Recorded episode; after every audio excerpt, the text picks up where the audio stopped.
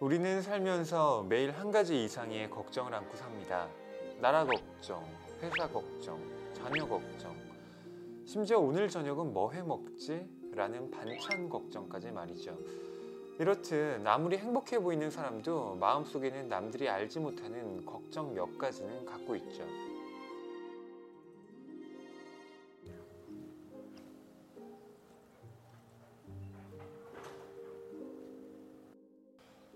저만 해도 그렇습니다. 당장 일하게 되지 못했을 때 앞으로의 생계는 어떻게 해야 할지부터 시작해서 여기에서는 다 풀어놓지 못할 걱정을 많이 하며 살고 있는데요. 우리가 살아있는 한 걱정은 피할 수가 없을 것 같습니다. 이렇게 걱정이 많을 때 사람들은 조용한 절을 찾곤 합니다. 여기에 와서 천천히 거닐다 보면 저절로 마음이 차분해지기 때문인데요. 하지만 오늘 소개할 이북은 걱정을 해소하기보다는 걱정 그 자체를 탐구하는 책을 소개해 드리고자 합니다. 프랜시스 오거먼의 걱정에 대하여입니다. 저자는 영문학자답게 걱정을 문학적이고 문화적인 역사 안에서 탐구합니다. 총 4장에 걸쳐 걱정에 관한 여러 가지 면을 꼼꼼하게 분석하는데요. 저자 스스로는 이 책을 이렇게 평합니다. 걱정에 대하여는 걱정에 대해 걱정하는 책이다. 1장 걱정이란 무엇인가에서 오고먼은 걱정을 한마디로 정의 내리기 어렵다고 말합니다. 하지만 임시적인 정의를 내리긴 하죠. 걱정이란 미지의 미래에 관한 불안의 모음이며 종종 만약에 그러면 이라는 질문 형식으로 서술된다. 그러고 나서 걱정의 역사를 설명하는데요. 오늘날 우리를 사로잡은 걱정의 개념이 19세기에 등장했고 20세기에 만연해진 근대의 산물임을 밝혀냅니다. 걱정은 한시도 가만히 머물러 있는 법이 없는 대도시의 탄생과 관련을 맺고 있죠. 그러니까 대도시에 살면서 끊임없는 변화에 직면해야 하는 현대인들이 초조해하고 불안해하는 것도 당연한 일일 겁니다. 2장 걱정에도 해결책이 있을까는 걱정에 시달리는 많은 분들이 관심을 갖고 읽을 듯합니다. 하지만 오거먼은 단언합니다.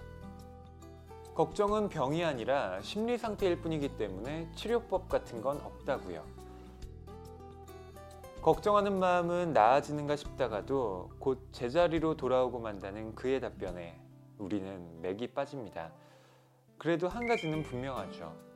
걱정은 인생과 때려야 뗄 수 없는 파트너니까 좀 더 걱정에 대해 잘 알아야 한다는 사실 말이죠. 3장 걱정과 이성은 무슨 관계일까는 걱정의 면모를 철학적으로 검토하는 장입니다. 결국 우리가 무엇인가를 합리적으로 따져보는 이성의 소유자라면 필연적으로 걱정과 맞닥뜨릴 수밖에 없다는 거죠. 그런 점에서 무모할수록 걱정도 줄어든다고 할 수 있겠습니다. 물론 뒷일에 대해서는 책임지기 어렵겠지만요. 4장 걱정에도 장점이 있을까에서 오구먼은 걱정이 나쁘기만 한 것이 아니라 좋은 점도 있음을 알려줍니다. 책에서 그는 이렇게 쓰고 있죠. 걱정은 계속해서 우위를 유지하도록 최선의 준비를 다하도록 우리를 독려하는 조건이다. 고통이 없다고 치면 우리는 10중 8구 미래의 문제를 그토록 진지하게 받아들이지는 않을 것이며 그리하여 스스로를 위험하게 만들 것이다. 걱정에 대하여는 걱정을 덜어보려고 하는 분들께는 권하고 싶지 않습니다.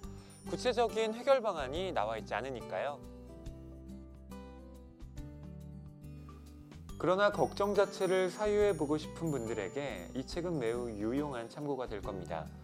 오고먼의 말대로 우리가 걱정을 치료할 수 없다 하더라도 어쨌거나 걱정을 이해하려는 시도는 할 수 있으니까요.